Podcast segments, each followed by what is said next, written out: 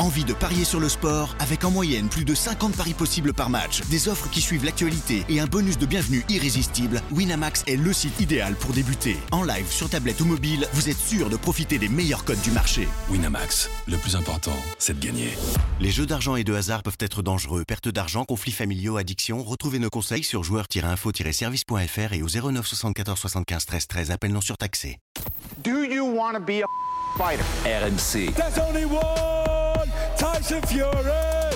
Fighters Club. I'd like to take this chance to apologize to absolutely nobody. Alexandre Herbinet. I am the greatest. Bonjour à toutes, bonjour à tous et bienvenue au 229e numéro du RMC Fighter Club, un Fighter Club qui remonte dans la cage cette semaine pour vous présenter l'énorme choc au programme du début d'année pour le MMA français 9 mars à Miami. Benoît Saint-Denis contre Dustin Poirier. Je sens qu'on va en parler pas mal dans cette émission et on va commencer dès aujourd'hui et puis on vous fera aussi un petit round-up de ce début d'année qui va être bouillante pour tous nos combattants français en MMA et du côté de l'UFC notamment. Avec moi pour en parler cette semaine, mon partenaire du Fighter Club, toujours là avec moi, co-présentateur du podcast au bordering, coach de boxe anglaise et de boxe pied. Comment ça va Baba? Ça va et toi? Bah ça va, écoute, c'est la première ensemble en 2024 Ouais, en studio puisqu'on avait Super. préenregistré celle d'avant, donc bonne année mon Baba. Merci à toi. aussi. Plein de bons combats et de bons Fighter Club à venir. Le MMA français continue de grandir et il va s'ouvrir- s'offrir un nouveau rendez-vous avec l'histoire le 9 mars à Miami. Benoît Saint-Denis contre Dustin Poirier, 5 rounds, comme event de l'UFC 299. A-t-on vraiment besoin d'en dire plus? Lancé dans la quête du Graal de la ceinture UFC, BSD va passer son plus gros test face à des- une des plus grandes stars de l'UFC qui a affronté et battu nombre de légendes. La cerise la plus savoureuse possible sur un gâteau de début d'année ultra savoureux pour les représentants tricolores. À deux mois du rendez-vous qui change une destinée, le RMC Fighter Club évoque le choc XXL entre Dustin Poirier et Benoît Saint-Denis et fait le point sur une période qui s'annonce bouillante pour le MMA français et les sports de combat en général. La guerre vous attend. Et pression de Benoît avec l'anglaise. Il y va. Et le middle qui suit. Dustin Poirier. Je vais faire le- la même chose que, que d'ordinaire. Que Dustin Poirier, il y a un animal en face de lui dans l'octogone. Et c'est fini. Benoît Saint-Denis. 12 victoires. 12 finalisations. Oh. Oh la gauche qui envoie un tapis. C'est l'accélération. Qui n'arrête pas. Continue Dustin Poirier. Il monte les coudes dans son coin. Qui qui l'a éteint. Alors, terminé, c'est terminé. C'est terminé pour Benoît Saint-Denis. Oh, c'est fou. Par KO. Dès le premier round. Plus rude est la bataille, plus douce sera la victoire. Et merci à Max Abolin, cette petite prod. C'est la guerre, c'est la guerre, comme dit Max. Ça va être la guerre le 9 mars. J'allais dire 9 mai, mais non, c'est encore plus tôt que ça. 9 mars, Miami, Benoît Saint-Denis, Dustin Poirier. Je disais 5 rounds comme main event de l'UFC 299, qui est une carte de dingue en plus, Baba. Euh, Ouais. Pour l'instant, elle est, elle est plus belle que, que l'UFC 300. Bah, ouais. Euh, et il sera en co-main event, notre ami Benoît. Je sais qu'il il sera dans le countdown de l'UFC. Il y aura les caméras, il sera présenté au monde entier. C'est dingue ce qui lui arrive quand même à Benoît. Baba, on va commencer sur le contexte général. La dinguerie que c'est quand même. Je le disais en préparant l'émission, ce premier combat pro de Benoît Saint-Denis, c'était février 2019. Poirier, il sortait de victoire sur Anthony Pettis, Justin Gagey, Eddie Alvarez, et il Ouais. était à deux mois de prendre la ceinture intérimaire contre Max Holloway. C'est une vraie légende, enfin c'est une vraie superstar en tout cas de l'UFC que va affronter Benoît Saint-Denis euh, à Miami, hein, Baba. C'est ça, c'est une des plus gros, cinq plus grandes stars de, de, de l'UFC actuellement. C'est quelqu'un qui fait venir des gens, qui, qui, qui fait regarder ses combats, surtout depuis, depuis sa double victoire contre McGregor derrière. Là, après, il a, il a complètement explosé. En plus, c'est une superstar qui, contrairement aux autres, il sait, il sait euh, parler quand il faut parler, mais euh, c'est toujours dans, dans, le sport. Pour le reste, il est, il est admiré par tout le monde un peu. hein. Donc, euh, c'est vraiment le, good guy de l'UFC qui a une fondation et qui fait beaucoup de choses. Donc, euh, une vraie, vraie star avec, euh, avec beaucoup de- de suivi. Et, euh, et c'est super, c'est super pour, Ça- pour BSD. ouais. Quand tu as eu la news, on l'a eu la, la semaine dernière, on n'avait pas fait le, le Fighter Ouais. Club parce qu'on avait fait celui avec Taylor Lapillus, euh, on en reparlera de Taylor un peu après, euh, et son combat de ce week-end, la défaite contre Farid Bacharat, mais on n'avait pas encore fait ce débrief-là. Que- Comment tu l'as, quand tu l'as pris C'est logique pour toi? Vu, vu les performances de Benoît, vu la série sur laquelle il reste, déjà, euh, gros big up à Guillaume Pelletier et à la BTT pour le travail de management, d'aller choper ce combat-là, c'est quand, même, euh, c'est quand même très fort, donc bravo à eux. Mais tu te dis, il y a une logique en fait, vu, tu vu ce que fait BSD en ce moment, bah, c'est normal qu'on lui donne ça. Il y a une logique parce qu'il faut toujours. euh, C'est clair qu'il y a les rankings qui sont là pour une raison. Maintenant, euh, c'est c'est bien, c'est bien pour, pour rappeler à tout le monde qu'une fois que tu rentres dans le top 15, tu peux combattre n'importe qui du top 15, que ce soit le numéro 13 ou le numéro 1. Ouais, lui est numéro 12, t'es pas contenté, euh, t'es- tu te contentes pas du numéro Voilà. 13 ou 11 ou 10. tu C'est vois. ça, Ouais. tu vois. Tu, c'est vrai que ces dernières années, euh, les mecs qui arrivaient comme ça, on les faisait un peu monter euh, marche par marche, sauf ceux qui justement arrivaient à captiver l'attention du public, où là on leur donne un gros step-up tout de suite. Et puis bah, BSD, visiblement, euh, aux yeux de, de l'UFC, c'est quelqu'un qui a capté suffisamment l'imaginaire des gens pour qu'on puisse le mettre face à, Mm. un Dustin Poirier aujourd'hui. Donc euh, bien sûr que j'y vois, j'y vois une logique. ouais. Ouais. Il est 12e, on le disait. Dustin Poirier numéro 3, ancien champion intérimaire. J'avais été champion incontesté les, les deux fois contre Khabib et Charles Oliveira. Il, il avait perdu le combat. Euh, 12 contre 3, quand même, c'est, même si tu le dis, ça peut arriver, c'est rare. hein. C'est rare, de c'est de rare. mémoire, dernièrement, moi, ce que je vois qui correspond le plus, c'est, c'est, c'est O'Malley qui avait été mis contre Petroyan, 13 contre 1. Ouais. Euh, mais on sait la volonté qu'a l'UFC de, de, de faire exploser O'Malley depuis longtemps déjà. Ils le voient comme un peu leur, leur nouvelle petite poule aux œufs d'or, même s'il y aurait des choses à dire là-dessus. Euh, ça prouve aussi la confiance qu'ils ont en Benoît, en fait, et l'image marketing qu'il peut avoir. Je te le disais, je parlais du countdown. Je pense que là, quand on va expliquer toute son histoire, là, tu vois, l'ancien militaire, tout ce qu'on raconte en France, nous, depuis des années, mais qu'on va l'expliquer au monde entier, là, Ouais. euh, si derrière, il te, met, enfin, il te fait une super perf et qu'il finit euh, Poirier avant la limite, euh, il y, a, il y a un petit label euh, star qui commence à se créer fortement autour de Benoît, et pas qu'en France. Ouais, ouais, non, mais là, après, il faut partir du principe que son label, il, il est bien. Il est bien. Ça a bien commencé. Ça a bien commencé. hein. Je sais pas si on peut appeler star en France, une star très clairement. Il suffit de voir les chiffres qu'ont fait ton, ton interview euh, de lui euh, pour réagir euh, à l'annonce du combat. 7 minutes, plus de 260 000 vues Voilà. à l'heure où on parle. Donc là, c'est clair et net que, dans, en tout cas, dans notre pays, il n'y a, plus de, il y a, pas, il y a, pas de, il y a pas de questions à se poser. Maintenant, au niveau international, moi, de ce que je lis, quoi, euh, toi et moi, on est beaucoup connectés euh, sur Twitter avec euh, toute la sphère américaine euh, du MMA. Bah, c'est. Voilà, il n'y a que du positif. Les mecs parlent toujours bien de lui, ils veulent le voir. À l'annonce du combat, c'était que des messages positifs. Oui, il y a eu très peu, j'en ai vu un peu, mais il y a eu quand même très très Mm. peu, tu seras d'accord avec moi, de.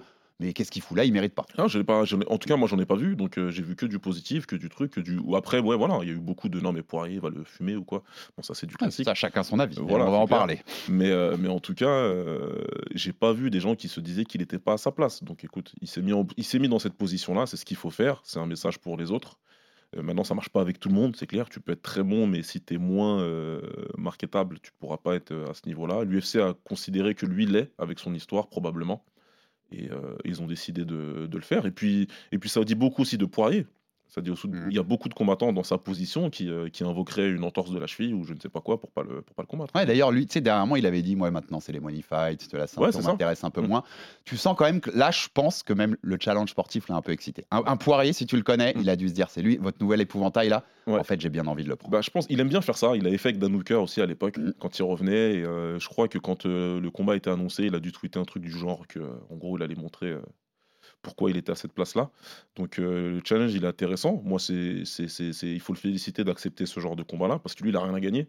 Clairement, hein, il est dans une position où il peut combattre pour le titre euh, Mm. demain, même si euh, c'est plus Justin, Justin Gagey qui est, qui est prévu puisqu'il l'a mis KO.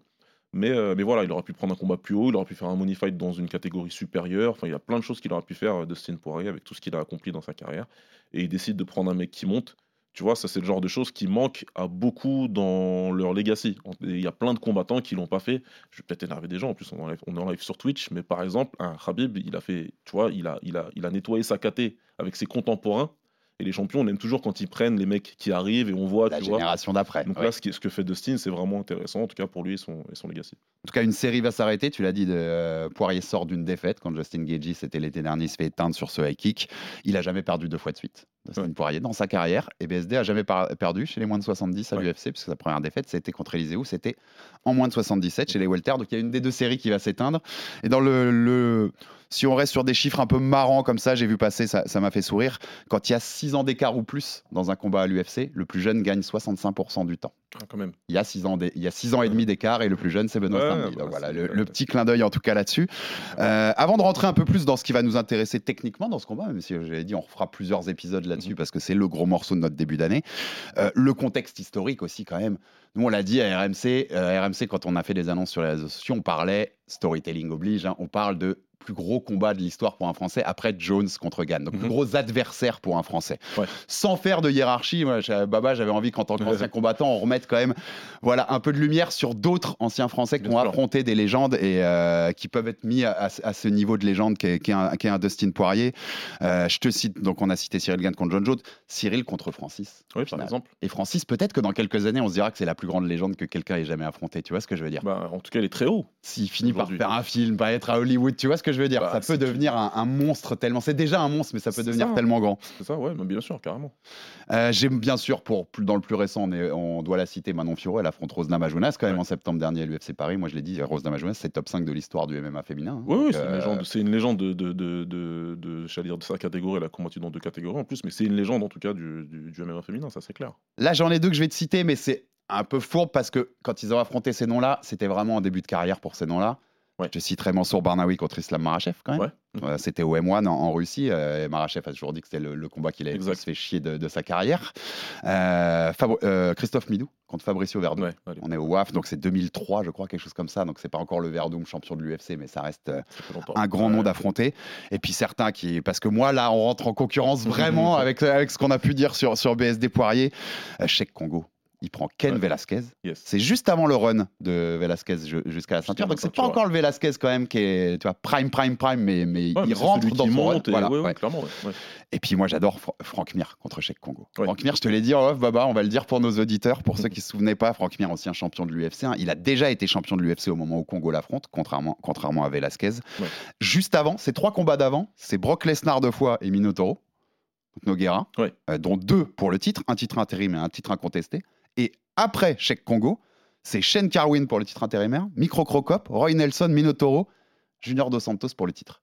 Ah ouais, non, mais Congo à l'époque, euh, c'était C'est quelqu'un. dingue, c'est ce que représente Congo, ouais. Congo, c'était quelqu'un, dans cette catégorie, c'était quelqu'un, et c'était un, ce combat, c'était, c'était presque une demi-finale mondiale à l'époque. hein. Celui qui gagnait, on savait qu'il pourrait avoir une chance pour le titre. Donc, euh, voilà, mais c'est bien, c'est super bien ce que tu fais parce qu'il faut remettre, euh, il faut, il faut reparler de, de- de ces gars-là et de ces combats-là. Il y a eu des, d'autres combats très importants pour le MMA français à l'époque, et, euh, et c'est bien de les citer aujourd'hui. Bah, on en cite Ouais. un dernier dont on se parlait aussi en off, mais Cyril Diabaté au Pride contre Exactement. Mauricio Shogun Rua, aussi euh, légende brésilienne du, du MMA. Ouais. Euh, donc on tenait à citer tous ces noms-là, et puis t'as as raison. Puis Franck Mir, j'avais même pas fini ma liste, mais tu sais qu'après JDS, c'est Daniel Cormier, Barnett, Overeem. Ouais, il a pris que des gros combats. De toute façon. Voilà, c'est Franck Mir, mais en tout cas, c'est surtout pas pour comparer, mais dire au contraire que BSD rentre, tu vois, dans ce, ce- C'est, ça. voilà, rentre ça. dans, dans ce, ce tiroir un peu des, des Français qui ont affronté des, grands noms, des superstars de l'histoire de ce sport. deviennent pour lui. tout Ouais. simplement. Qui, quand tu combats un mec comme ça, ça veut dire que tu passes euh, dans la catégorie des élites de, de, de, de- de- de ta catégorie de poids et de ton sport. Et, euh, et c'est important. Quand tu boxes ces noms-là, ça veut dire que toi, tu as laissé ta trace en disant Moi, j'ai combattu des mecs de l'élite. Maintenant, il faut qu'on euh, délaisse le- l'esprit Coubertin et qu'on dépasse juste le fait de les boxer. Ok, oui, je, je sais que tu es là-dessus et je te rejoins, bon Baba. Ouais. On rentre un peu dans, dans le combat en lui-même et la technique, ce qui va nous intéresser, même si on y reviendra fort, euh, notamment, euh, on l'espère, avec l'équipe de, de- de Benoît Saint-Denis dans, dans- dans les semaines à venir avant le combat. Mais, mais ce match-up, il est hyper intéressant. Ouais. Dustin Poirier, on va le rappeler. Il y a même un côté. euh, il y a un petit lien avec la France, puisqu'il vient de Louisiane, que sa famille a une filiation Ouais. française, c'est les Acadiens, c'est les, les Français qui étaient installés en Louisiane. Donc il y a, y même un petit clin d'œil dans ce combat euh, avec la France. Euh, c'est hyper intéressant parce que ceinture noire de Jiu-Jitsu, Dustin Poirier, mais Ouais. surtout connu pour son striking. C'est ce, qui ce a fait le plus parler à l'UFC. C'est par ça qu'il a obtenu ses plus grandes victoires. Et il a éteint quelques bons strikers. hein. Genre, tu citais Conor McGregor tout à l'heure, même si Conor, c'est pas le Conor Prime qu'il affronte quand Ouais, même. C'est important de nuancer ça. Mais il a plusieurs belles victoires contre des strikers. euh, il, il rigole surtout pas debout, euh, no- notre, ami, euh, notre ami Poirier. Et très intéressant, premier point sur lequel je veux, je veux t'interroger, puisqu'on a vu beaucoup de travail de kick, notamment au corps, de Benoît Saint-Denis sur ses derniers combats. Bon. Kim, Ouais. euh, Moïse, Frévola. Là, la petite différence, la grosse différence, c'est qu'en face, il a un gaucher. Il a un gaucher comme lui. ouais. Benoît est gaucher. Pour la première fois, à très haut niveau en tout cas, il affronte un gaucher. Donc, il n'est plus en garde ouverte. C'est-à-dire Yes. face à un droitier, quand il met ses coups kicks au corps, pour ceux qui ne comprennent pas ce que je dis, il frappe sur le côté ouvert de- de- du droitier. C'est sur le corps ouvert. Là, il sera face à un gaucher, donc il tapera du côté fermé, C'est ça. côté plutôt de l'épaule. Qu'est-ce que ça change, Baba, dans l'approche pour quelqu'un dont les kicks ont été une grosse arme ces trois derniers combats. Ça change beaucoup, ça change beaucoup de choses en tout cas pour BSD, puisque euh, clairement ces victoires euh, ont été un peu construites autour de sa jambe arrière, ces dernières en tout cas. Euh, La dernière carrément il finit avec, donc bon, ça c'est beau. Il envoie beaucoup de, de- middle parce que c'est ouvert, il a raison. Quand tu es garde opposé, il faut utiliser sa jambe arrière le plus possible parce qu'il y a moins de chances pour l'adversaire de- de la bloquer. Euh, maintenant, ça veut dire deux choses. La première, bah, on va voir ce que Daniel nous a dit la dernière fois quand on l'a eu en interview. Il nous a dit que sa jambe avant était aussi très très bonne. Mhm. Bah, clairement, il va falloir l'utiliser parce que là, c'est sa jambe avant qui sera côté ouvert. Et, euh, et euh, c'est factuel de dire qu'il a des meilleures jambes que Dustin Poirier. Ça, euh, je pense que tout le monde, tout le monde est d'accord avec ça. Oui, non, non, ce sera pas une dinguerie. Voilà, donc il faudra forcément utiliser la jambe, a- la jambe avant un peu plus, surtout que tu n'auras a priori pas la menace que Dustin t'envoie, te saisisse et t'envoie au sol à chaque fois que tu envoies ta jambe. C'est pas ce que fait Dustin, c'est pas son style. En tout cas, c'est pas ce qu'il nous a montré au fil des années. La deuxième chose, et ce qui est plus intéressante, beaucoup plus intéressante pour, euh, pour BSD, c'est que la jambe avant de Dustin sera sur sa jambe arrière. Mm. Il pourra envoyer beaucoup de low kicks sur l'extérieur donc de, de la jambe avant de, de Dustin, qui est pas super connu pour tout bloquer. Voilà. Et euh, il est sensible au kick comme ça. C'est ça, parce que même contre On Connor, qui envoie des, des mauvais, qui envoie pas des bons low kicks, euh, il envoie pas des low kicks bien, bien vissés et On tout. pourra citer son combat contre Jim Miller aussi. Voilà, contre Jim Miller, où Ouais. ça a été très compliqué. Euh, donc ouais, il y a, il y a- il y a une opportunité déjà de ce côté-là. De toute façon, je sais que, que, que- que Daniel l'a forcément identifié. Mais voilà, en tout cas, euh, en- ça- ça- il va pouvoir utiliser sa, jambe- sa jambe arrière, mais juste de façon différente. On pense aussi, moi je sais que euh, Benoît est quelqu'un qui, on sait, progresse de sortie en sortie. On l'a dit ici, fait aussi d'énormes progrès à l'entraînement au fil des mois. Ouais. Euh, moi je suis pas sûr qu'il puisse pas non plus euh, se travailler dans les deux gardes. hein. Je pense que BSD peut travailler dans les deux gardes. Donc s'il y a Pourquoi besoin de s'adapter, il pourrait aussi changer, euh, il pourrait aussi changer son plan, son plan d'action à ce niveau-là. Ouais, bien sûr, je pense que de toute façon, il travaille depuis bien longtemps, hein, c'est ce que Daniel nous avait expliqué, qui, travaille sur euh, beaucoup, beaucoup, beaucoup son, son striking, qu'ils l'ont repris euh, de, de base, de quasi zéro, et qu'ils ont, qu'ils ont construit là-dessus. Aujourd'hui, c'est plutôt compétent, donc, donc ouais, ce serait, ce serait, encore une fois, ce serait une autre, une autre solution. ouais. Autre point important par rapport à tout ça d'ailleurs, et là je vais te citer Matt Frévola, ancien adversaire de Benoît Saint-Denis, qui à l'annonce du combat réagit sur Twitter et dit Mhm. match-up gaucher contre gaucher favorise Dustin debout. Donc, on rentre un peu dans, dans ce qu'on s'était dit là. Ouais. En tout cas, c'est son avis à lui. Par contre, Dustin n'a pas affronté un grappleur comme Benoît depuis Rabib, Ouais. non Magomedov. Et on sait ce qui s'est passé dans ce combat. Moi, clairement, quand je préparais l'émission là et que je disais voilà Mhm. les points euh, auxquels qu'on pourrait parler techniquement euh, à l'approche de, de ce BSD Poirier, je me dis que le grappling de Benoît est largement supérieur à la défense de grappling de Poirier. Et que Poirier, on l'a souvent vu, alors Mhm. on cite Khabib, même si Khabib c'est un animal à part, hein, on, va, Ouais, on va le répéter ouais. quand même, même contre Charles, j'ai l'impression que quand il est contrôlé dans le grappling, Poirier, il fatigue assez vite. Oui. Et que c'est sans doute le seul endroit où mentalement, il, il lâche assez vite, en tout cas. Quand il n'a pas les armes pour affronter. Je sais pas ce que tu en penses, euh, enfin, de toute façon tu vas me donner ton avis, Baba. Ouais. Et je pense que il peut le dominer au sol. Euh, Benoît peut vraiment archi dominer euh, Poirier si ça, si ça va vers le sol. Qu'est-ce que tu en penses? Je, je vais, je, vais, je vais être euh, 100% euh, direct. Euh, Poirier, c'est un, combat- c'est un de mes combattants préférés, donc il y a pas de, je- de ce que je vais dire derrière, c'est une analyse plutôt froide. hein, c'est pas euh, que je l'aime pas ou quoi, au contraire, c'est un de mes combattants préférés. Maintenant, il est ceinture noire de jiu-jitsu brésilien, mais ce qu'il a montré dans la cage, surtout défensivement, c'est pas du ceinture noire de jiu-jitsu brésilien. On le dit tout le temps qu'il y a des ceintures noires. euh, Enfin voilà, je, je, je, sais plus, je sais pas où il a obtenu sa ceinture noire. Je Ah, sais pas qui Les lui a fidèles de l'émission mais- savent que c'est un créneau qu'on a depuis longtemps. oui. Il y a ceinture noire et ceinture voilà. noire. hein. Maintenant, moi, ce que je dis, c'est que je suis plutôt d'accord avec le fait qu'en grappling, Be- Benoît a peut-être montré qu'il a les armes pour pouvoir dominer euh, Dustin dans ce, dans ce département-là. Là où je suis pas d'accord avec euh, Matt Frévola, par contre, c'est que c'est pas c'est pas parce qu'ils sont tous les deux gauchers que ça donne un avantage particulier à Dustin. Mm. Moi, je vois pas pourquoi. Euh, en anglaise, peut-être qu'il parle de son anglaise. Mais euh, il a un bon crochet euh, du bras avant, euh, Dustin. Donc, faut faire attention. Mais bon, c'est- pareil des deux côtés. Je ne lui donne pas nécessairement un avantage du fait qu'il soit gaucher comme BSD, en tout cas. Maintenant, là, je suis complètement d'accord. C'est là où je voulais en venir. Je savais que tu en parlerais, donc, donc j'attendais tranquillement. Mais on parle effectivement de, de, de- de la bataille qu'il va y avoir debout. On parle de ce qui va se passer avec ces gens. Mais moi, je pense que son, son, sa, sa route numéro un, ça, doit être, ça devrait être le grappling. Ouais, ouais, je pense. C'est Le, ce que le je pense. chemin de victoire le plus, le plus grand, Ouais. le plus, le, tu vois, le plus gros, je pense. Parce que même contre un mec comme Dan Hooker, il n'a pas été dominé dans le grappling, Dustin, mais s'est trouvé dans des positions au sol, dans les deux, trois, Mhm. dans les trois premiers rounds, où c'était compliqué, tu vois, où c'était compliqué, à des coups qui venaient et tout. Et tu te dis, contre un grappleur compétent, euh, avec la fatigue, avec les coups, la perte de lucidité, il peut se, il peut se faire soumettre, tu vois. Ouais, puis cette sentiment, alors euh, une nouvelle fois on met des nuances, c'est un super combattant Dustin Poirier. On parle de l'élite là, on Mm, parle des combats d'élite. Mm. Et je rappelais tout à l'heure, important pour ceux qui ne le savaient pas, mais quand je dis on sait comment ça s'est terminé contre Khabib, c'est ça s'est terminé avec Khabib qui le soumet, hein, c'est comme ça que ça s'est terminé. Euh, donc on parle d'un combattant d'élite, mais j'ai l'impression ouais, que parfois mentalement, en tout cas c'est l'endroit où il peut le Ça plus vite lâcher. Debout, il lâche pas. hein. Non, Debout, debout, on l'a vu contre Chandler, il peut Ouais. prendre des séries de 10 coups, comme Benoît ne lâche pas d'ailleurs, Ouais, il nous l'a montré contre ça. Hou, Mm. Mais il peut prendre 10 coups de suite et te mettre quand même le bon crochet derrière qui va bien parce tu vois, il, est encore là. C'est deux robots. Par contre, b- euh, au sol, s'il est vraiment dominé, qu'il sent que ça va pas dans son sens et que l'autre est en train de, le, de le masteriser, il peut lâcher, j'ai l'impression, Dustin. Plus Bah, vite je pense que oui, je pense que oui, on l'a vu, on l'a vu. Moi, pour moi, le meilleur exemple de combat est celui, euh, si j'étais euh, une petite voix dans le camp de, de- de BSD de Daniel, le meilleur combat pour lequel il, duquel il devrait s'inspirer, c'est le combat contre Charles Oliveira. Parce que il domine contre Charles. Debout, il l'envoie au tapis, il domine clairement avec son anglaise, mais Charles, il fait plein de petits trucs qui font qu'il commence à, revenir à niveau, tu vois, à travailler au corps avec les genoux, tu vois, à travailler avec les poings aussi, ce qui fait que Dustin commence à fatiguer un peu plus.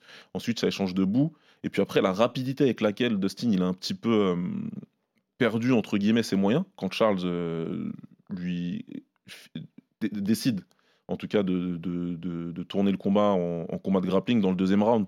Et puis tout de suite, il vient lui chercher le dos dans le troisième pour le, pour le soumettre, si je dis pas de bêtises, hein, c'est dans Mhm. le troisième. Euh, là, tu dis, ouais, je suis d'accord avec toi, Alex. Là, tu te dis que ça, ça, t'as l'impression que ça lâche plutôt vite, ouais, dans le grappling, du côté du grappling avec Dustin. Surtout quand il sait qu'en face, c'est quelqu'un qui est de toute façon exceptionnel.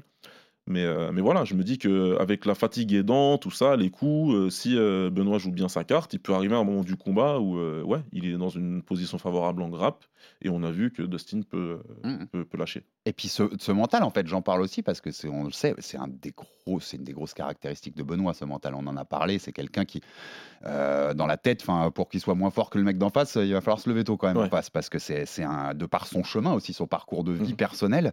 Et chaque fois qu'il a eu en fait ces, ces grandes dernières défaites ou les fois où il a été mis mal, comme par Hooker dont tu parlais là, il, face à des mecs qui ont un gros mental, Mm. Charles, Khabib, Geji, Hooker, il a plus de mal parfois, Dustin.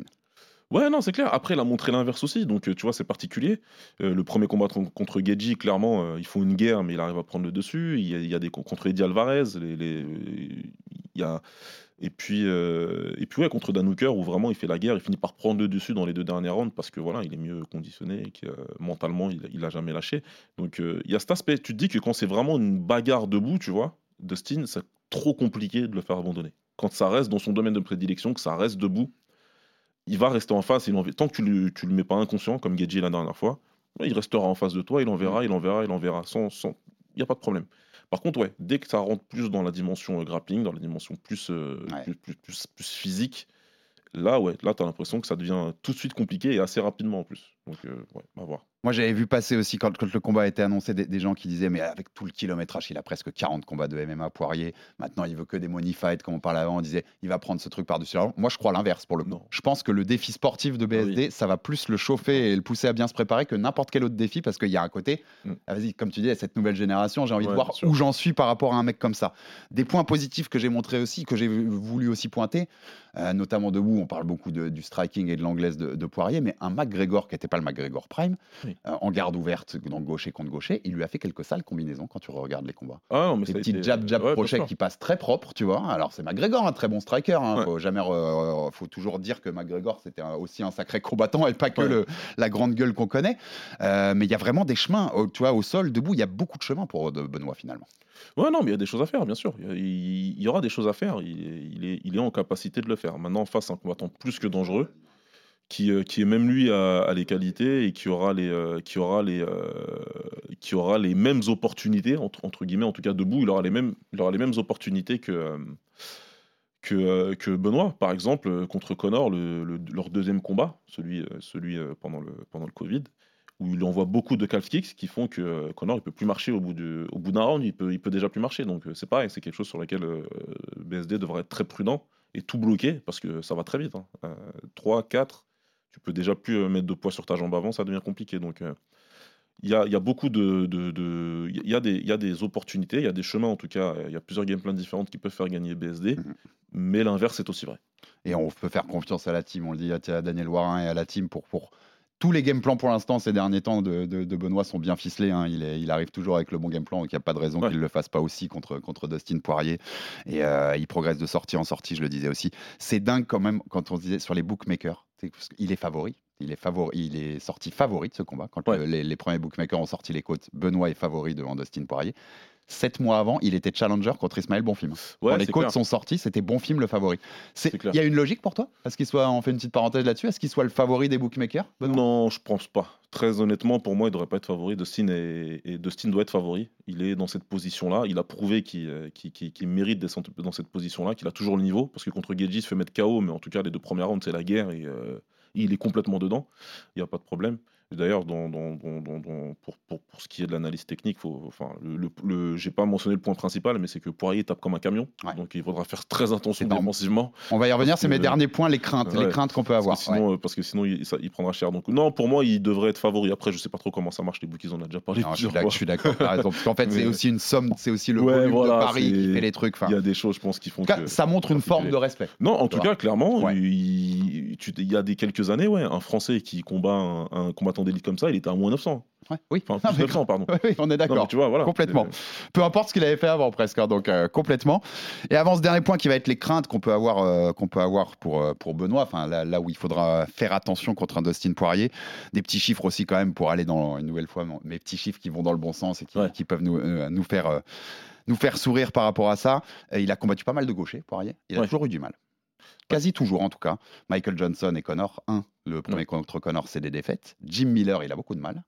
Cub Swanson, qui est un switcher, qui switch Ouais. beaucoup quand même, euh, il perd aussi. Euh, dans le deuxième combat contre McGregor, au final, il, il a un peu une stratégie de sol. Parce qu'il il va plutôt un Ouais, moment vers le sol sol, aussi parce que parce que il fait ça. Et je pense que s'il fait ça face à BSD, ça le, Ah, résultat fait mal. Mm. Et, euh, et ça c'est pour le clin d'œil. Mais tu sais, les deux derniers mecs qui sont fait mettre KO par Justin Gagey, ce qu'ils ont fait derrière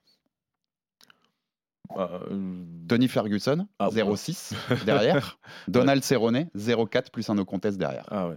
Voilà, quand tu te fais éteindre par Gadget, tu perds quelques neurones peut-être et- t'es plus le même après en tout cas. Ouais, visiblement. Non, voilà, ça c'est pour la blague parce que chaque Ouais. combat est un combat et chaque, euh, Ouais, voilà, chaque match-up est différent. Euh, et on finit Baba sur ces craintes-là. Tu l'avais mis, c'est ce que j'ai mis en énorme sur ma feuille. Euh, les craintes pour, pour BSD pour moi, c'est la puissance de Poirier parce que ça frappe comme un camion, comme tu le disais. Et le deuxième point que j'avais noté, c'est la force de Poirier dans la fatigue.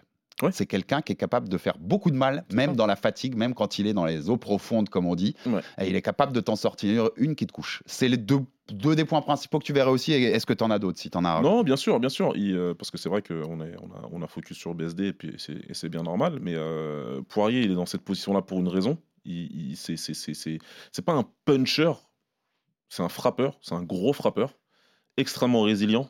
Il est euh, sur la résistance musculaire, bah ouais, comme tu l'as dit, hein, au cinquième round, il va pouvoir t'harceler, il va Mhm. pouvoir continuer, pouvoir taper fort, il peut t'éteindre dans le cinquième round, il n'y a, pas de problème avec lui. Donc euh, c'est, compliqué de combattre les mecs comme ça, qui ont beaucoup de courage, qui sont très résilients et qui tapent fort tout, au long du combat.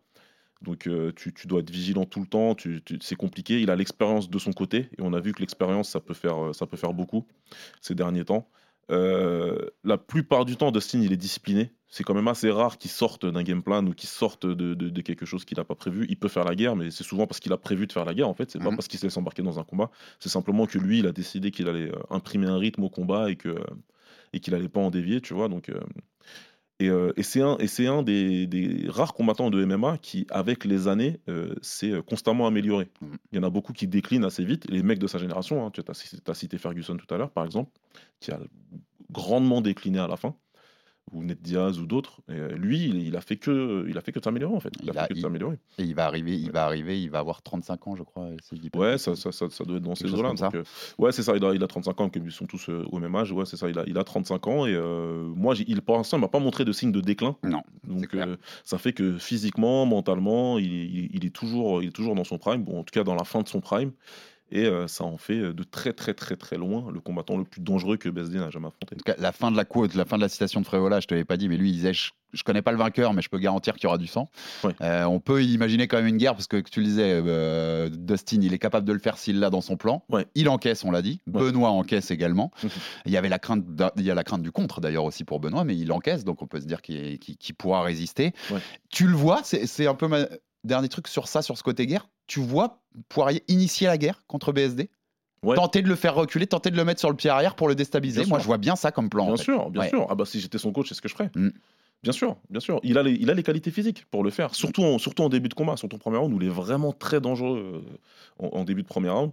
Euh, son anglaise, elle est difficile à lire. Il travaille très bien avec les deux bras, il tape fort avec les deux bras. Et euh, donc, il n'y a aucune raison de s'empêcher. Il sait qu'il est, il est, il est devenu gros pour la KT en plus maintenant.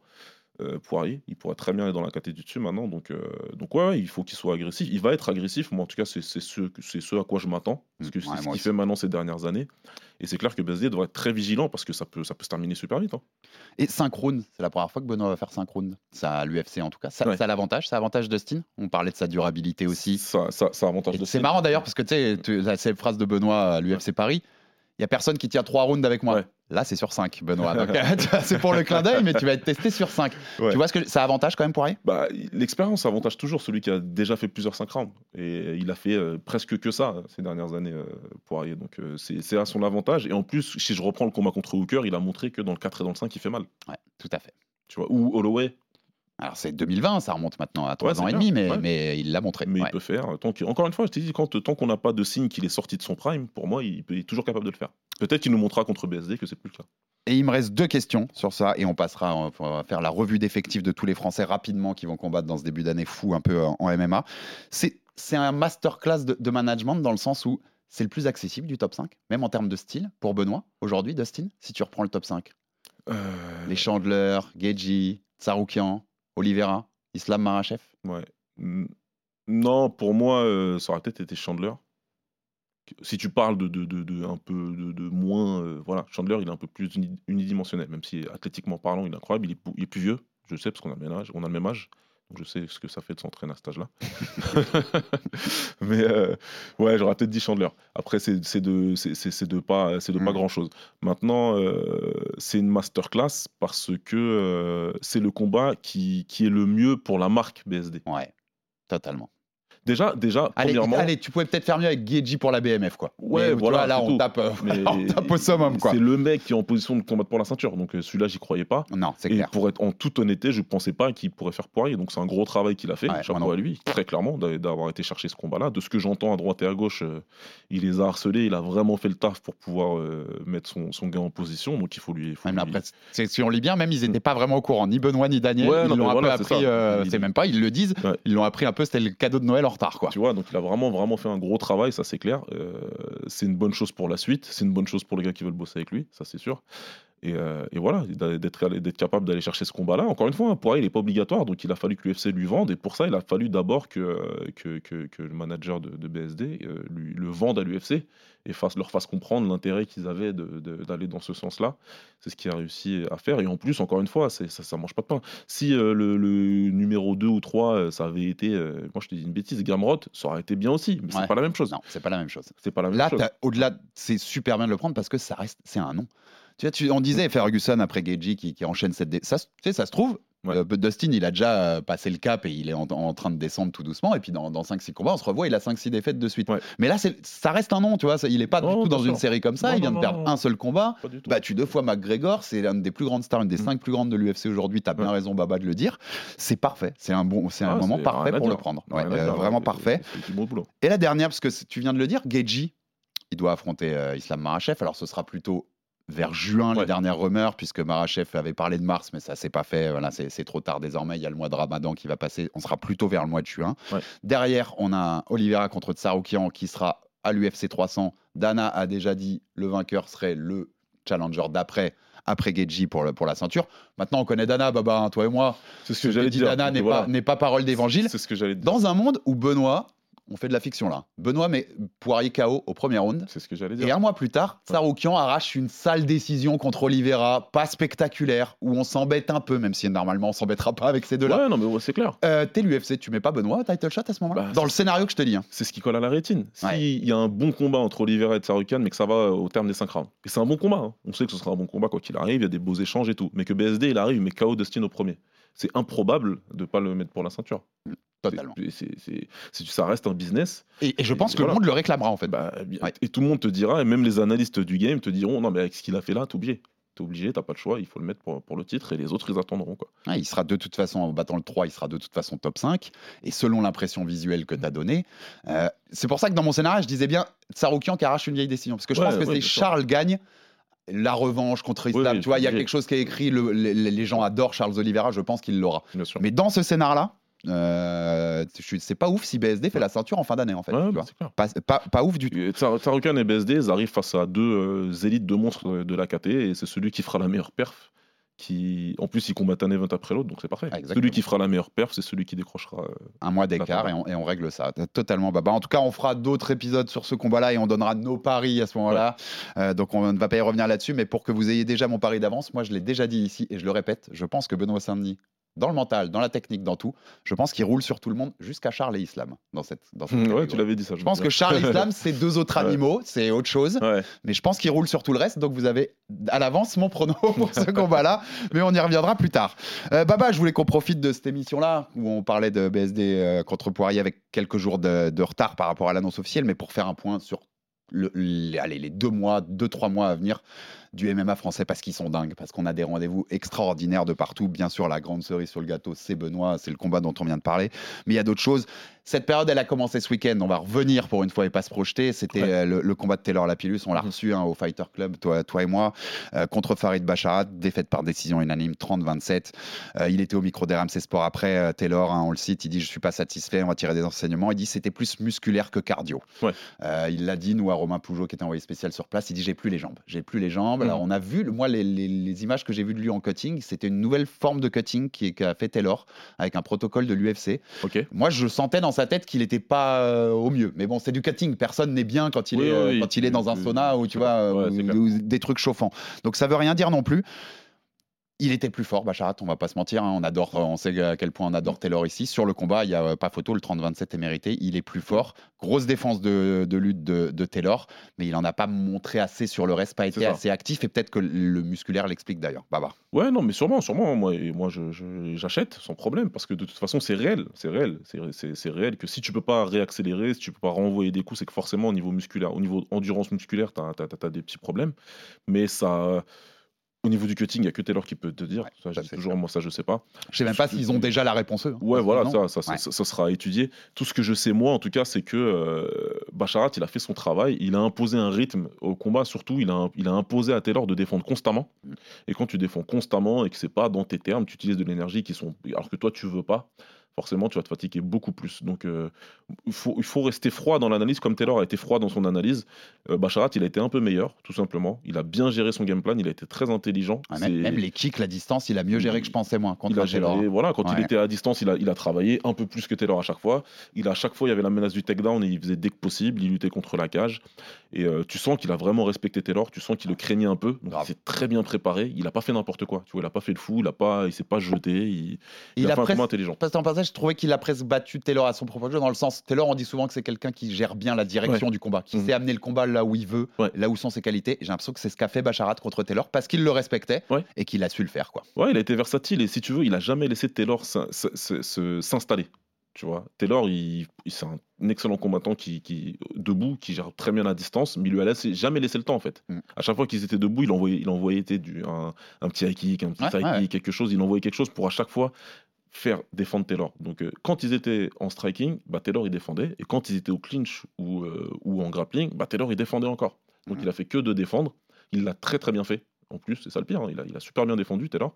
Mais voilà, il, il- Farid, il a fait son boulot, il faut lui, il faut lui reconnaître Totalement. ça. Et, et je pense que il- Taylor, pour moi, il a perdu contre un combattant d'élite. Ouais. Certes, aujourd'hui, il n'est pas dans le top 15, Mais, mais, qui, mais qui euh, va y aller, y aller assez rapidement. il est très largement top 10 de la KT déjà aujourd'hui. genre de défaite qui peut bien vieillir dans quelques Ah bah ça va super Ouais, bien vieillir. moi, tu vas te dire, euh, je suis ok. persuadé. Ouais, je sais contre qui il a perdu et je pense que ça empêcherait pas un Taylor de, de se rapprocher du Non, top pas du 15 tout. dans quelques combats quand même. C'est la, première- c'est la- c'est la première chose que j'ai dit moi quand le combat s'est terminé. J'ai dit ok, il a perdu, il faut, il faut retourner euh, au travail. Mais cette défaite-là, vous verrez tous après, quand, vu, comme, vu où va aller euh, Bacharat, vous verrez tous après que cette défaite-là, elle va pas faire du mal à Taylor. Et on peut faire confiance pour le connaître à Taylor pour tirer les enseignements, comme tu dis, être froid sur son analyse, pas Ouais. se voir trop beau et pour savoir ce qui est pas allé et travailler ça, on lui fait confiance et on lui envoie plein de force bien Ouais, sûr bien à sûr, Taylor.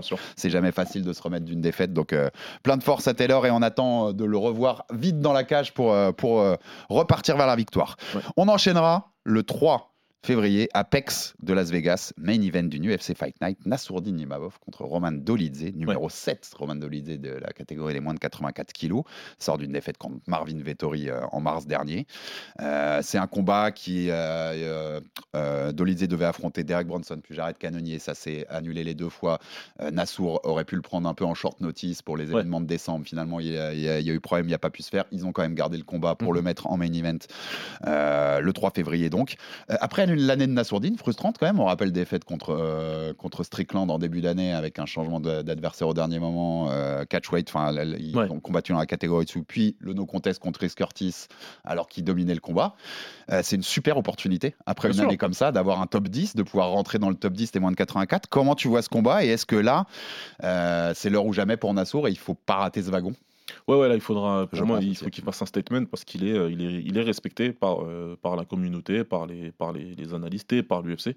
Clairement, s'il lui donne ce combat-là, en plus un main event, c'est qu'il croit toujours en lui. Euh, et voilà, il a eu quelques petits setbacks contre Strickland, mais c'est une défaite qui a bien vieilli puisque Strickland est devenu champion.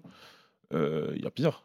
Maintenant, voilà, il a, il a en face un combattant qui, qui, qui a des qualités, qui ressemble, qui ressemble aux siennes d'ailleurs. C'est des combattants qui se ressemblent un peu. Donc il va falloir, euh, il va falloir faire le boulot. Je pense qu'il est tout à fait capable de, le faire et de battre son adversaire euh, de façon euh, suffisamment convaincante.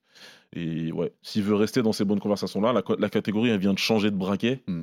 Euh, c'est très très ouvert là en ce moment. Donc euh, avec une bonne victoire puis une autre, il peut se retrouver très vite dans une bonne position. ouais. Totalement, totalement. On rappelle ce week-end, il y aura le, le combat pour le titre de Ouais. Strickland dont on vient de parler contre Dricus Duplessis. Il y a beaucoup de choses qui bougent dans cette KT et là, tu peux attraper le bon wagon. J'ai envie, Ouais. de dire, fais vite avant qu'ils y reviennent. Ouais, tu vois, oui, Pour que- totalement. parce que quand il va revenir, ça va rebloquer un petit peu, tu vois. Exactement. Donc, Avant, euh, tant qu'Adesanya fait sa Là, petite c'est pause, ouvert, tu vois. beaucoup de choses vont bouger. Exactement. Comme tu dis, là, tu bats Dolidze, plus tu fais une belle victoire contre un mec qui sera forcément au-dessus. Ouais. Euh, ça s'ouvre très vite aux conversations. En plus, tu as un passé avec, euh, avec Strickland sur ça, un short un notice. truc Tu pourrais dire, là, on va faire un combat. Enfin, tu vois, il y a des choses à écrire dans cette Ouais. pour lui. Ouais. Sur la même carte, on devait avoir William Gomis qui devait affronter Melzik Bagdasarian. Malheureusement, forfait, blessé, voilà, forfait pour William. Donc, euh, donc, on en attend des nouvelles pour son prochain combat. Force à lui, bien sûr, mais ça aurait pu faire deux Français sur la carte. Ce sera pas le cas. On passe fin du mois de février à Mexico. Retour de Fares Diam contre Ouais, le Péruvien euh, Claudio Puelles. Euh, très dangereux, même s'il sort sur, sort sur une défaite contre Dan Hooker. C'était Ouais. il y a plus d'un an, c'était fin 2022. Fares, lui, deux victoires de suite. Figlac au premier UFC Paris. Jay Herbert à Londres l'été dernier. On l'a pas revu depuis. Toujours pas de victoire avant la limite pour Fares Ouais. Diam à l'UFC. On sait que c'est son deuxième contrat. Pareil, on a l'impression, s'il veut aller vers le top 15, il y a un moment où il va falloir une victoire statement, même dans la manière, au-delà de la décision, parce que Herbert, c'est un beau statement, hein, Ouais, ouais, pas c'est n'importe qui. Mais tu vois, d'un truc où tu sors et tu dis, ah, Fares, il a fait fort. C'est ça. Il faut, il faut montrer. euh, il faut. C'est bien, il gagne. Il a raison parce qu'à la fin, euh, comme disait Bernard Hopkins, euh, it's all about the W. Oh oui. Mais il faut, il faut voilà, il faut va falloir, je pense, aux yeux en tout cas des matchmakers, montrer, euh, montrer plus encore, voilà, faire une belle victoire. Bon, c'est à Mexico City, c'est, c'est, il va falloir faire Ouais. gaffe. En altitude. J'allais- raison de le préciser. J'allais le dire. attention- Velasquez, si tu nous attention entends. à l'altitude. Euh, mais voilà, après, euh, ouais, s'il peut faire une belle victoire et, euh, et montrer quelque chose, tu vas montrer un petit statement, ça peut être intéressant pour lui après derrière. On enchaînera juste après, puisque le mois de février est court, donc ce sera la semaine d'après, Arabie Saoudite, Yanis Gemouri, euh, qui sera de retour contre le Brésilien Vinicius de Oliveira. Ouais. J'en rigolais, on a avec Vinicius de Oliveira. Ils lui ont tout mis, hein, ils lui ont mis tous les noms Ouais, non, il, a, clair, il a tout pris, notre ami. Qui est, donc c'est. On rappelle euh, pour son premier combat, notre ami Gemouri, défaite contre William Gonis Ouais, à l'UFC. Paris, euh, dans le scénario qu'on connaît avec, avec l'arrêt de Lo- Loïc Pora. Euh, là, ce sera bien en, soi- en moins de 61 kilos, hein, Ouais, la, catégorie où il doit combattre. Le Brésilien, lui, est passé par l'UA Warriors et les Dana White contre Anderson. On sait que c'est toujours les petits Mm. chouchous de Dana, comme tu Exact. le disais, Baba, comme l'était Farid Bacharat, qui sont mis sur ce genre de choses. Ouais, bon, pas énormément à dire. C'est le deuxième combat de son contrat, Yanis. Euh, il y a eu cette frustration à l'UFC Paris. Il faut, il faut- il- dans dans l'idée, il faut entamer la, il faut entamer la colonne victoire à l'UFC, quoi. C'est ça son objectif. Montrer, gagner et montrer qu'il appartient, euh, qu'il appartient, qu'il a toute sa place à, à l'UFC, tout simplement en fait. Ouais, ouais, je pense que de toute façon, c'est le, le plus court qu'on a à dire parce que c'est le début, tout Ouais. c'est le début de son parcours à l'UFC. Pour moi, c'est son vrai début là, voilà. Ouais, ouais, tout à fait. Mm. Paris pour sa première contre un Français, c'était quand même un peu short Ah, notice voilà, en plus, avec avec un changement d'adversaire. changement d'adversaire au Voilà. dernier moment. Là, pour moi, il peut, voilà, c'est le vrai début et il faut y aller. Les conditions n'étaient pas idéales pour Ouais. lui pour débuter à Paris. Le deuxième plus gros combat, je pense, de toute cette liste pour l'instant, de tout ce qui est officiel en tout cas, on sera le 30 mars à Atlantic City. Ce sera le co-main event. Le main event sera Sean Brady, Vicente Vicente Luque, ça a été Ouais. annoncé. On a du Dominique Reyes, du Chris Weinman sur cette carte. On a aussi du Kaolan Loufran, pour ceux qui se rappellent de, de la Pilus à Paris, notre ami. Loufran. Euh, et ce sera le co-main event, Manon Fiorot contre Erin Blanchfield. Donc les deux qui sont en attente dans cette ça. catégorie des moins de 57. Il y a la championne Alexa Grasso qui a fait deux combats contre Valentina. On attend le troisième vu le scénario du draw du deuxième. Bien sûr. Il y a eu des blessures, elles se sont Mm. fait toutes les deux opérées après le Ouais. combat, donc on ne sait pas trop quand est-ce qu'elles reviendront. Euh, là, en fait, là, on, on l'a vendu pour Manon sur ces deux derniers combats. Le scénario a fait que c'était non. Là, c'est clairement une demi-finale. La gagnante sera la prochaine challenger après Valentina pour la championne, que ce soit Valentina ou Alexa Grasso. On est d'accord. Ah bah il y a d'autres euh, situations où, qui, qui appelaient moins à ça. L'UFC a mis une ceinture intérim hein, dans un cas comme ça. Mm, tout à fait. Donc euh, c'est pour moi c'est pour moi c'est une ceinture intérim là. Celle qui gagne, elle est euh, tu, tu peux impossible de lui dénier un combat pour le titre, ce qui lui est déjà dû depuis un temps, que ce, soit l'une ou l'autre. Donc Ouais. euh, va falloir refaire le boulot. Et comme je dis toujours, même si après si elle fait ce, ce combat-là, et qu'elle le gagne et qu'elle gagne la ceinture derrière, elle aura nettoyé sa KT. Ouais. Tu vois, tu le fasses dans un sens ou dans l'autre, tu l'as nettoyé. Ouais, tout à fait. Tu les prends avant ou après la ceinture, Et comme elle a dans l'idée de monter dans la catégorie dessus, Tu vois ce que je veux dire? ceinture, ouais, y a, tu perds pas ton temps. ouais, tu perds Donc, pas euh, ton y a temps. pas, pour moi, elle est pas perdante là-dedans. To- tu perds totalement ta tour. D'ailleurs, euh, on le note, hein, mais ce week-end, il y a Mera Bueno Silva qui fait la Ouais. ceinture des moins de 61 vacantes, qui avait battu Manon sous Covid. Exact. ouais. Comme quoi, tu vois, changer de catégorie, des fois, Ouais, ça créer c'est- des chemins vers, euh, vers une ceinture plus rapidement que d'autres. Clair. Et ce combat, il est intéressant quand même, parce qu'il y a Manon avec toutes ses qualités debout qu'on connaît, hein, qui vient du karaté, on le rappelle, et Blancheville, c'est le sol. C'est ça, c'est là, où elle- c'est là où elle est le plus forte. Il y a une opposition de style Une qui est intéressante. style. Et j'ai l'impression, moi, que Manon, je sais qu'elle pense, et a raison, mériter plus le title shot qu'une Blancheville, vu Ouais, son run, euh, ce qui est Mm. paraît logique, en Ouais. ayant battu les Shukagian des, des Namajunas. Euh, et que là, elle va chez elle, puisqu'Atlantic City, elle vient du New Jersey, euh, Erin Blanchfield. Je sais qu'elle aurait pu attendre Manon, ça c'est les petites infos que je vous donne, et qu'elle a décidé de pas attendre, qu'elle Ouais, aurait pu essayer d'attendre, voir, voir si le title Mm. shot s'ouvrait, qu'elle voulait combattre, pas passer un an encore sans combattre, Mm. et qu'elle voulait aller la taper chez elle. Elle a raison. Donc j'ai l'impression qu'il y a un côté gangster là. Manon Fioro arrive à Atlantic City en gangster pour euh, Non, mais- venir repartir avec le scalp de la locale. Tu vois ce que je veux dire, Baba? Mais je suis 100% d'accord avec elle et son, et son équipe. Ils ont complètement raison. C'est ce qu'il faut faire. Tu vas les chercher, tu prends le truc. Et comme je t'ai dit, tu les accroches à ton tableau de chasse maintenant ou après la ceinture. Tu les ton, pla- à ton tableau de chasse. Chasse, pardon. Pars du principe que tu es la meilleure de la catégorie, qu'on te donne l'opportunité de l'affronter celle-là, de montrer que tu es meilleur qu'elle. En plus, chez elle, bah ouais, il faut y aller. faut y aller, clairement. ouais. Il faut, faut- faut y aller même à fond. Je suis raison. ouais. Et on finira, on sera en avril, on n'a pas trop d'infos encore, mais le 6 avril, une semaine après, ce sera une semaine avant l'UFC 300 dont on vous a parlé tout à l'heure. Euh, on sera à l'Apex de Las Vegas une nouvelle fois, ce sera Vettori Allen le main event et on aura Morgan Charrière sur la carte Yes. contre le, contre le, le Coréen Sangwoo Choi, euh, qui est un expérimenté UFC, ce sera son neuvième combat à l'UFC au Coréen, euh, qui a battu, il vient de battre Jarno Herens, qui a été battu par William Gomis à l'UFC Paris 1, et- mais qui reste, avant il était sur trois défaites. Et on aura Nora Cornol aussi, ça j'ai pas la- on n'a pas l'adversaire pour l'instant, c'est des infos de Baptiste Bajar que je comptais citer, toujours des bonnes infos euh, Ouais. sur les combats des Français. Donc voilà, ce sera, je pense qu'on a très envie de revoir Morgan quand même après sa première à Ouais, Paris. bien sûr, Euh, c'est des, des débuts très excitants, on Bien sait sûr. tout le parcours qu'il, le Mm. long parcours qu'il a eu pour avoir l'UFC. Très envie de- déjà de revoir Morgan. Ouais, bien sûr, c'est clair. Tout, tout le monde attend ce- à ce- sa deuxième sortie avec impatience. ouais. On, ceux dont on n'a pas de nouvelles encore, Cyril Gagne, il y avait des rumeurs sur un combat en mars. Fernand Lopez, son coach et manager, en avait parlé. Pour l'instant, pas de nouvelles. Ouais. Euh, moi, je sens bien qu'à un jour, à un moment, avec toutes les, les bisbilles euh, Aspinal, Jones sur les réseaux, moi, je pense que l'UFC un jour va l'imposer. euh, comme ils imposent des combats, on l'a vu hein, Ouais. récemment, Dana. Je pense que le Aspinal Gann, on va y avoir droit. Oui, c'est- pour Et moi, ça va être clair, Ouais, comme de l'eau de roche. Sans doute en Angleterre. Il n'y a aucune autre solution pour l'un comme pour l'autre. Non, c'est ça. Tu, tu bloques les deux, en fait, si tu Voilà. fais pas ça. Donc, Donc, à voir quand, comment, mais peut-être qu'en Angleterre au printemps, voilà. ça peut avoir du sens. UFC London, ils y retournent de toute façon, c'est sûr que ça va se faire. Et on sait aussi, on rappelle le, le moins de 93, Oumar Sy va bientôt faire ses débuts. Donc il est, on n'a pas encore exact la date de ses débuts UFC, Ouais. mais on croit fort en lui dans cette catégorie moins de 93. Et Kevin Jousset, qui, a déjà fait ses deux premiers combats UFC, notre Français du bout du monde. Ouais. Je sais pareil, des petites infos que je peux donner, qui négocie déjà son troisième combat. J'ai pas le nom de l'adversaire ni la date, mais pareil, ça devrait être mars-avril si tout va bien. Parfait. bah, Donc parfait. on va les voir tous en action euh, dans, dans ces semaines à venir. Au milieu de tout ça, je n'oublie pas que Saladin Parnasse devrait venir avec le KSW à Paris. Ouais. Ça devrait être en début avril. Ouais. Et que le, en début mars, il est possible qu'on ait un PFL Paris avec Cédric Doumbé et il y a même des délires, même si rien n'a été officialisé, qu'il y aurait des paquis en face, ce qui ferait rumeur. exploser le Twitter MMA clair. français. C'est clair. Euh, C'est quand même, on va se quitter là-dessus, Baba, c'est un début d'année fou pour le MMA. Hein, ce, sport, il continue de grandir C'est un gros début d'année et ça promet une très grosse année pour, pour le MMA français. ouais. Et euh, au milieu de tout ça, vous aurez aussi la boxe avec du Usyk. Fury, du Mhm. Joshua Ngannou, les soirées japonaises avec Kenshiro Nakatani sur RMC, du Bakary Samake chez nous. Enfin, c'est C'est une clair. grosse début d'année sport de combat et on sera là, Baba, pour en parler ensemble, bien entendu, dans le RMC Fighter Club. Abonnez-vous sur toutes les plateformes pour rater aucun épisode euh, de notre RMC Fighter Club. Envoyez-nous de la, la- des pouces bleus, de la force, des étoiles. Ça fait toujours avancer le bousin.